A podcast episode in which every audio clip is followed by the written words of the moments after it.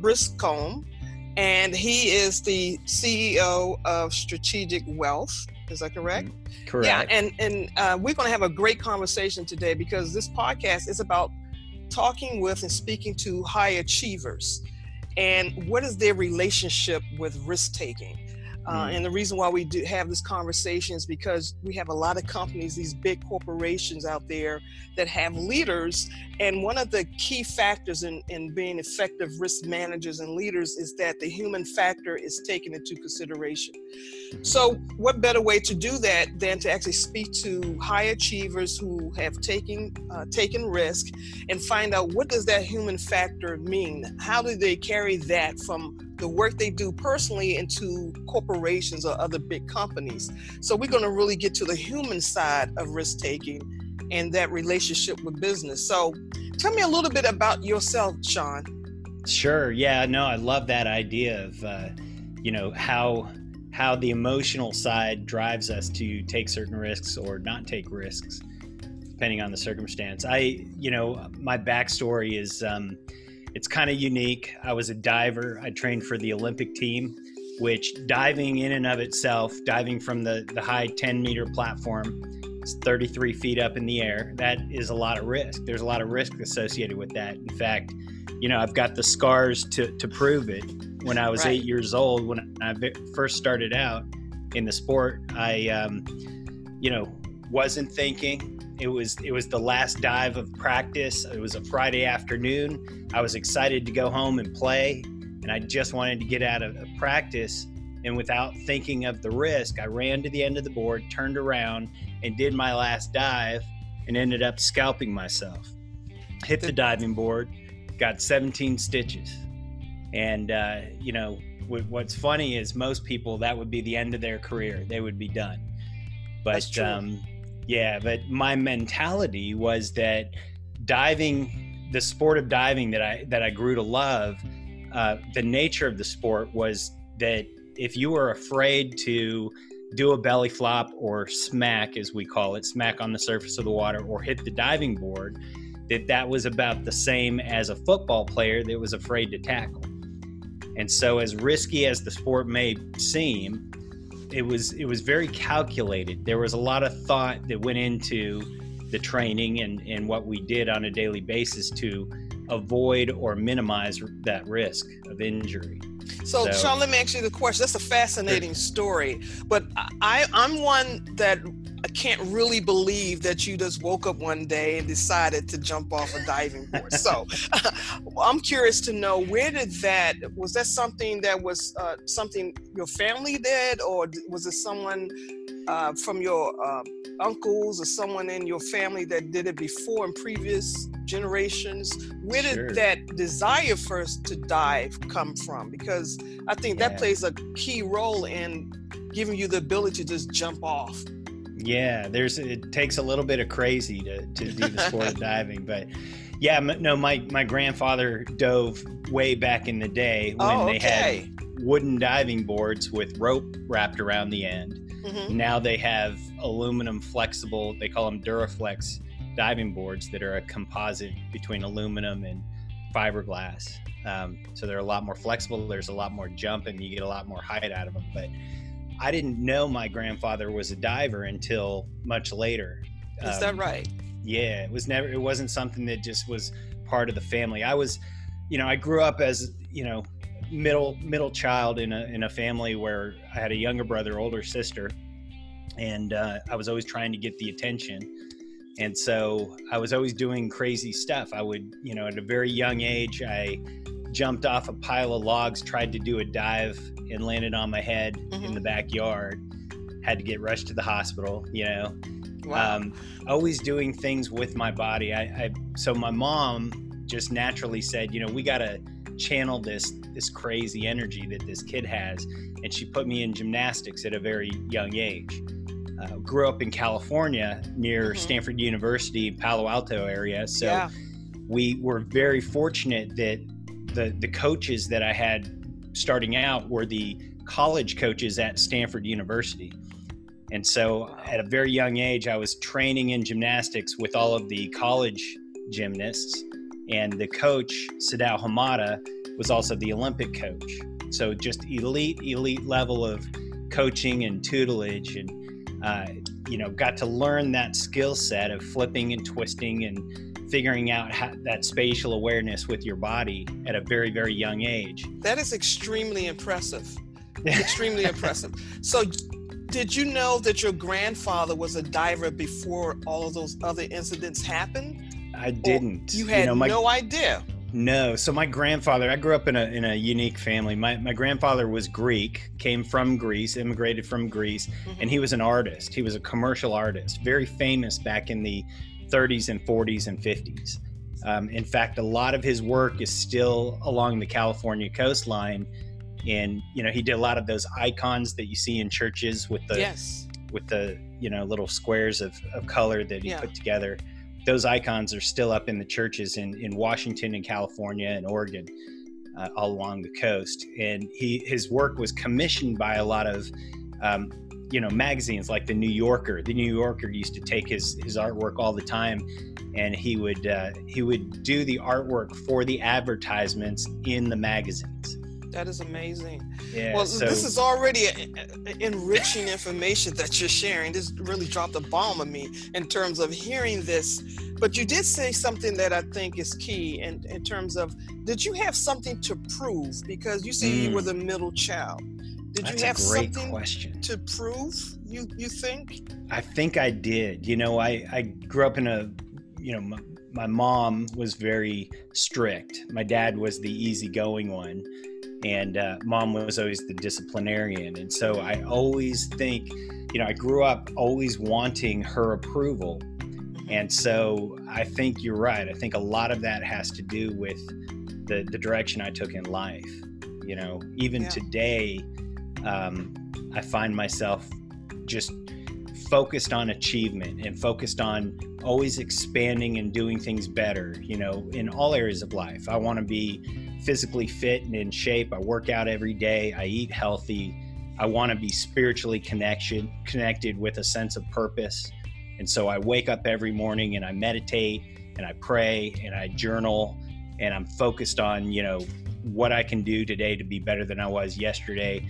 In business, I'm constantly learning and trying to expand my my base in either marketing systems or sales mm-hmm. trying to trying to be better than i was yesterday in business um, and and in relationships same thing you know i'm very focused on not just standing still and right. so interesting not just standing still so those are all high and impressive goals so have you ever fallen short in any of those things that you want to do? every single at? day yeah, every day tell us know? about the experience where that has happened and, and to the point sure. where it, it almost made you decide not to dive yeah. So, you know, the ultimate goal for any athlete, I think, is, uh, you know, we all have this image of competing for the USA, making the Olympic team, winning a gold medal, and then sailing off into the sunset and always having the, you know, the adulation of the crowd and, and the feedback and the, you know, the, the sense of self worth. Right. You know, so let, let me ask you this. So, sure. let me reframe the question. How did that the challenge of falling short of those things you talked about mm-hmm. uh, prevent you or influence your decision to dive not just into a physical pool but dive into other things in your life dive into relationships dive into decisions dive into taking an, a chance or an opportunity. Did that have any impact? It does. I think a lot of it was the training the the mental training that we went through as a young age. When i was 14 i left home and moved That's down. young. yeah I, I went to mission viejo california in, in southern california and i i trained for the olympic team with greg louganis and all of the olympians at the time and the olympic coach. Um, i was on the us national team but you know everybody wants to win every single competition. But when you're competing against Greg Louganis, that's a really, especially when he's 10 years yeah. older than you, that's a tall order. Yeah. And so every single day I would fall short. But I think that what what I did was I took those those uh, not losses. I wouldn't really consider them losses, but those lessons, mm-hmm. and I turned them into fuel that would drive my drive me forward and drive my um, just my training and my you know everything that I was doing in life. Was so, it natural for you to change to convert that, you know, those disappointments into you say into fuel? I mean, what's the intersection between that and you know making that transition? Yeah, no, it's not. I don't think it's natural for anybody to. Um, I don't think we wake up and and say, you know, that falling short or not performing at our best. I don't think we just automatically flip that into um, fuel for the fire in, in going forward. I think that it's a skill that you learn through circumstance. For me, I remember it vividly, though. It was after a competition we had at our home pool and um, you know I had ended up like third third place in, in the the final results, and I was really frustrated. And I, I walked into the locker room and I'm throwing my stuff around and mm-hmm. just acting like a little brat, right? And Louganis comes walking in, and he sees me and he's like, "Whoa, stop!" And he sits me down and he's like, "What's going through your head right now?" And I, you know, obviously was like, I was upset, I was frustrated I was angry at myself. I was angry at the judges because, you know, you got to blame somebody, right? Right. Right. Especially when you're younger. And he's like, stop. He's like, time out. The only person you have to be better than is yourself. So, yeah. You, you know, you don't, you don't have to prove anything to anybody. You, you owe it to yourself to become who you're supposed to be. And that growth and that, that expansion is going to happen over time. And so the only competition you have is yourself and so I learned that at a very young age, and that that kind of kept things in perspective. Doesn't mean that I wasn't frustrated when I didn't win a competition or, you know, lose the opportunity to travel with the U.S. national team to a, a competition in Australia or Russia or China or wherever the the place was where we were competing. But I always kept that in the back of my mind. In the back of your mind, yeah. Yeah. The only competition we have in life is ourselves. Ourselves. So the act of risk taking, I believe, is transformational. The point is to become someone different from who we are now. Do you mm-hmm. agree or disagree with that? I, I agree 100%. I, I feel like that's um, that separates a lot of the, the the amateurs from the professionals. You know, amateurs get stuck in that repetitive loop what I call the karmic loop, where you know everything's going along great until something bad happens, till we we take a risk and we fail.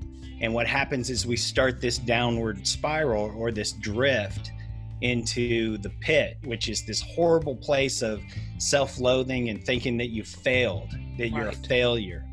And we start to play games with ourselves mentally. We start saying to ourselves, if I could only get back to where I was before. Right. You know, but the reality is you don't want to just be where you were before. You want to become something better. You want to grow and expand and learn from that experience, learn from the loss, learn from the failure, learn from taking that risk. That's interesting. Yeah. No, I'm sorry, yeah. but it, it, it, it, it, uh, it's a great segue into the next question uh, in terms of taking a risk. Is it something that's bigger than ourselves, or is it a selfish act? Is it really about us, like or that. is it about others? I like that. Yeah, where's our focus? Are we focused on ourselves and, and just satisfying our own selves? Yeah, now ego is, is that what it is, or is it something more universal than that? And how did it how did the risk that you take change others? That's a great question. So, yeah, again, I think it goes back to you know, amateurs believe it's all about themselves, but professionals realize there's a bigger cause, something bigger to strive for. Um, second part of this question was uh, what what was it again? In terms of is it a selfish act or does it change others? How has risk taking, yeah. you taking your risk, changed others? Yeah. So I think initially it's probably self centered, okay. taking a risk, you know, for some kind of achievement or goal but um, the result is never satisfying. You know, one of the things we do, and this is this is a concept, this is a mental construct. It's called um, reference points, and there's a there's a very famous uh, picture from just 2012 in the London Olympics. Um, there was a gymnast that was competed for the U.S. and she ended up getting second place. She got a silver medal and the award ceremony was during the closing ceremonies of the London Olympics. So she was caught up in the closing ceremonies. The entire stadium was packed. Over 100,000 people were there live, plus billions around the world were watching. And they gave the awards out, and she stood up on the on the podium. They put the silver medal around her neck, and she had this grimace. Everybody else was smiling. The gold medal winner was grinning ear to ear. The bronze medal winner was grinning ear to ear, and she had a grimace. That photo went viral. I don't know wow. if you remember that situation. It sounds familiar. It does. What had what had happened was they they ended up interviewing her and they said what what was going on in your mind at the time? And she said I was just so disappointed in myself that I didn't win.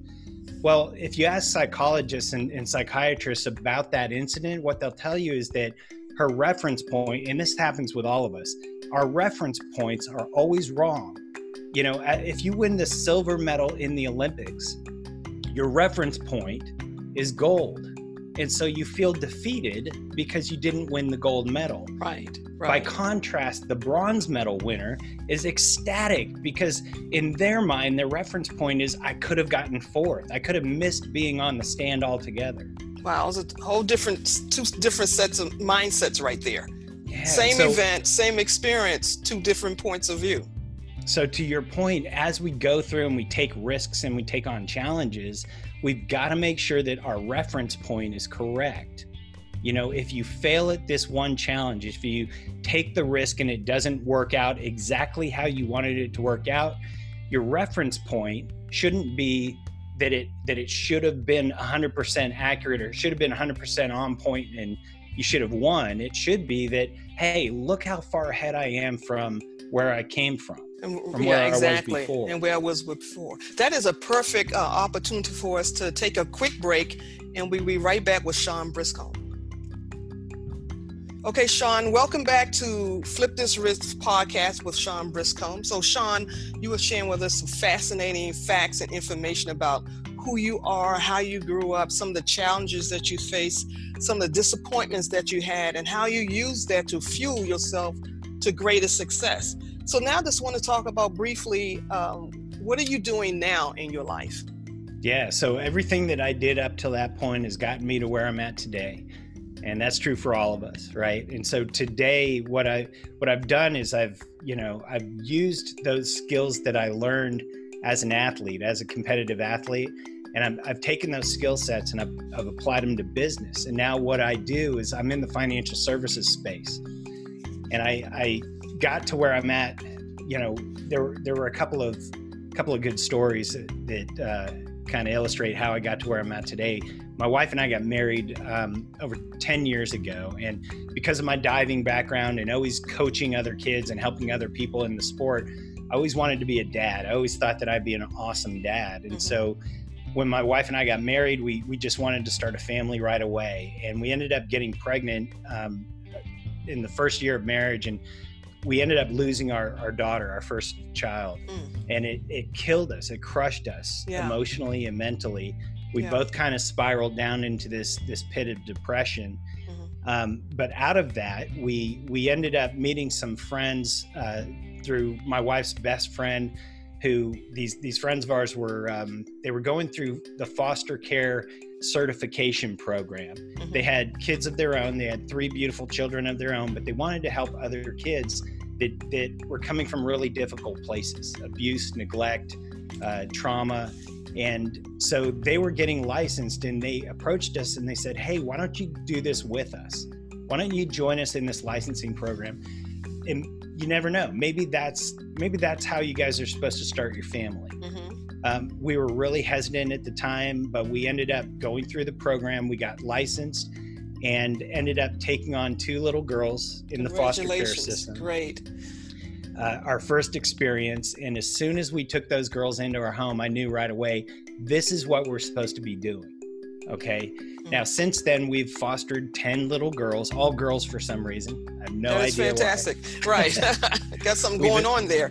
yeah. We've adopted two. Uh, we ended up having one of our own through in vitro, through mm-hmm. my wife says we had one through a test tube and we adopted two of our own. Um, these kids come from really traumatic places, and it's just heartbreaking some of the stuff that they go through. But that has become our life's work. And, and so I realized that being in the financial services world, uh, I, I, had an opportunity to make a lot of money helping other people to uh, protect and grow their wealth. But I, I wanted something more. I wanted to figure out how do we take, how do I take this business that I've got, this this money generating machine, this business, and figure out a way that we can give back more and make more of an impact on these on these kids' lives. Right. So I started talking to other friends of mine in the financial services arena, and uh, one thing led to another, and and I was introduced to a law firm up in in Dallas, Texas, that uh, helped business owners and entrepreneurs and investors to create trusts and foundations. And they taught me a little known secret about the tax world and I don't know if you're aware of this, but there in America, there are two different tax systems. There's one for the informed and one for the uninformed, and both are legal.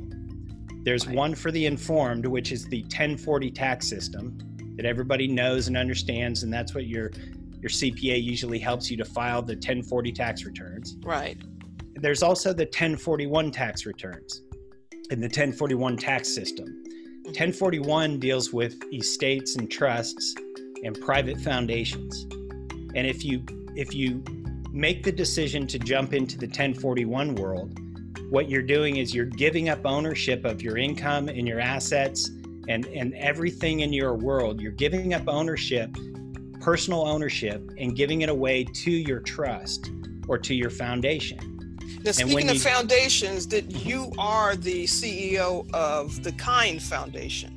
Yeah, so my wife and I created the Kind Foundation. That's our own private foundation that we use to help these kids to heal from life's hurts. That's our mission and purpose is to to help provide resources and, and education and training and and anything we can to foster care families and to kids that are going through foster care to uh, to help them heal you know, a lot of these mm-hmm. kids come from really, really bad places.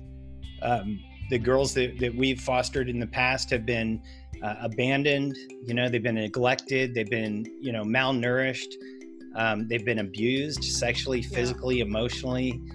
Um, and it's just heartbreaking to see what they go through. And so, um, using these strategies and in, in this trust and foundation system, using these services in the financial services arena what we're able to do and, and this is amazing this is was the big aha for me is we're able to take our tax dollars and instead of writing a check and sending that money to uncle sam we're able to keep those dollars and redirect them into our private foundation so that we can keep our tax dollars at every single level. At the local level through property taxes we get to keep our property taxes. We get to keep taxes at the city level, the county level, the state level, and the federal level in all areas and redirect that money into something that's going to make a bigger impact. And that is fantastic. That's an that's amazing information. It's definitely information that I feel that a lot of us need to be educated on. And with that in mind, um, where can people find out more information about what you do? Sure. So I um, I, set up a site where I that's all I do now is because of our experience that my wife and I have gone through with foster care and, and setting this up and creating these trusts and creating this foundation and being able to to learn the rules of the game from a tax perspective. We I this is all I do. I help business owners and entrepreneurs do the same thing to, to make a bigger impact and to give back more in a more meaningful way through these strategies. And so I've set up a site called the purpose driven blueprint and it's a org. It's a charitable charitable um, uh, endeavor. So all the money goes to our foundation kind foundation that we make there. But if you go to purpose driven blueprint.org uh, you can go through the training. You can see exactly how everything works how you know the nuts and bolts of the tax system the history behind it how we got to this point in our country and uh, and what what some of the wealthiest families in the world have done for generations. Families like, you know, the Rockefellers, the Kennedys, the Rothschilds, the Hiltons. Right. A lot and, of, yeah, wealthy families also, for sure. Even today, you know, Warren Buffett has what he calls the giving pledge, where he's he's pledged to give away 90 over 90% of his wealth to charity. What you don't know is that he's giving that that money and that wealth away to his own private foundation or to the Bill and Melinda Gates Foundation, which is also a private foundation. You know, when when Warren Buffett and Bill Gates met for the first time in 2000, Warren Buffett taught this system to Bill Gates.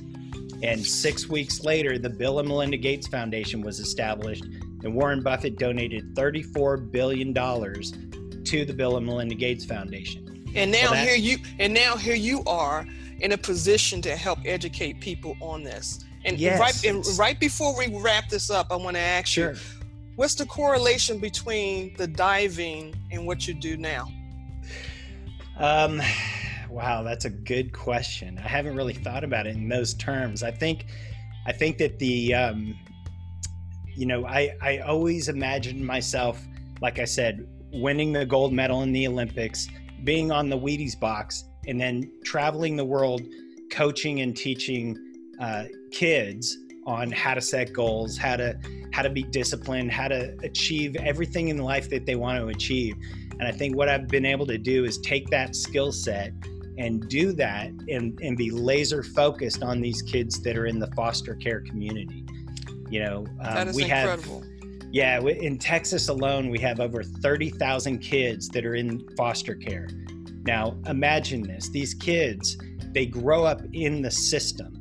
They, they believe internally, they believe that they have no value, that they're worthless, that nobody loves them, nobody wants them, and their life has no meaning, no value. Or, or that they have fallen short. And that's something yes. that you can personally relate to in terms of you can look in their eyes and say, you know what, I was that same kid. I had that same feeling, and I was able to fuel my success by changing my mindset, and then it's reflected in the work that you do here. So, exactly. Sean, listen, I want to thank you for actually being on our Flip This Risk podcast. Yeah. I appreciate you being here and you're doing great work. And I really encourage you to continue to do that. And I want to thank everyone actually for listening in to our show today. So, thank you so much. Thank you. I appreciate it. This is such an honor being a guest on your show. I think this is going to be something that really takes off. You've got a lot of, uh, a lot of really, really good information that you can serve people with. And so I'm excited for you. Awesome. Thank you so much. And thank everyone for listening. We'll check you next time on Flip This Risk podcast. I'm Dr. Karen Hardy.